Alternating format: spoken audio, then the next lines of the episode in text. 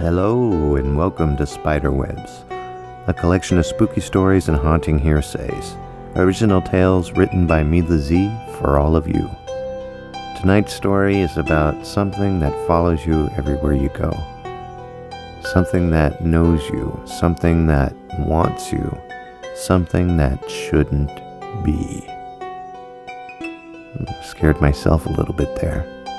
So tonight's story is going to be called The Walker.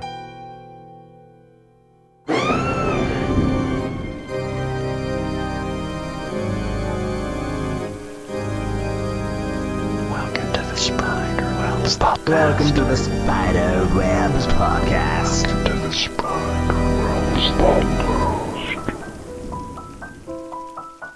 This story is actually partially true. Just partially. But here we go with tonight's story titled The Walker. I truly believed when I was a kid, every time that I would go on vacation to visit my family, I could see this man just walking on the side of the road. He was a tall man with a straw hat and long black hair. His clothes were filthy, but his tie was bright white. He had red shoes on with a big leather belt and a huge belt buckle with the letter D on it. The reason I believed that I saw him was because I made him up. I don't know why I gave him such detail, but I did. Right down to those red shoes. I believed he was my boogeyman. All the other kids were talking about the boogeyman. I never saw one, so I made one up. But he could never catch me. Ever. The reason for this? It took us about five hours to get from Arlington, Virginia to Pine Grove, Pennsylvania.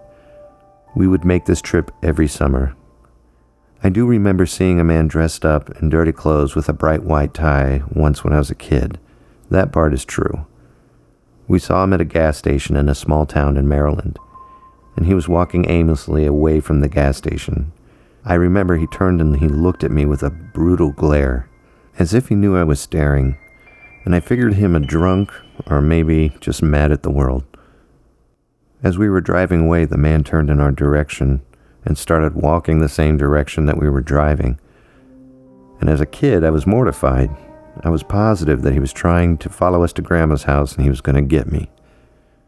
Well, as the visit to Grandma's commenced, I spent my nights looking out the windows trying to see if the man in the white tie was seen walking towards my grandmother's house.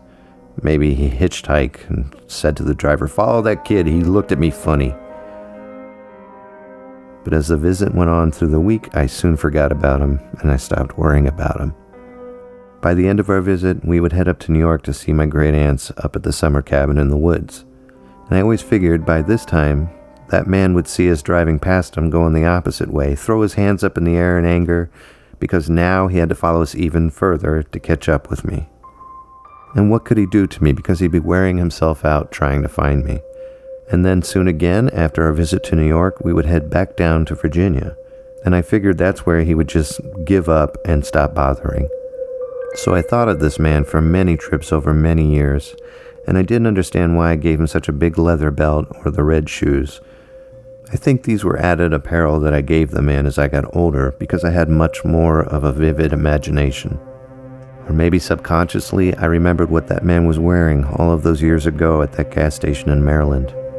Either way, I can see him plain as day now that I'm much older.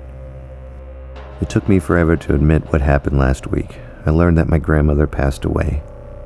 We were very, very close, and it took a lot of strength to visit that house again. All of my old toys and her furniture and some of the sentimental things were waiting for me upon my arrival.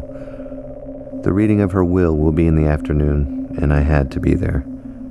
My father passed away about three years ago, so it was up to me to go through and take care of all of the affairs. I reached the house in about four hours. I went and checked on the house. It looked like I remembered, and I missed it so much. I hadn't been there in quite a while. After visiting the house, I got back in the car and headed towards the funeral home. I soon reached the home and spoke with the director. He was a nice man who made everything so much easier. After we picked out everything, we set a time for the wake. I notified the family and friends and headed back to the old house. The wake would be the next day at noon, and I had to get some sleep. It was getting late. That night, I slept very well. It was good to be back in that old house that I grew up in. The next morning, I headed to the funeral home for the wake. I stood with the director at the door, waiting all of my family and friends to arrive.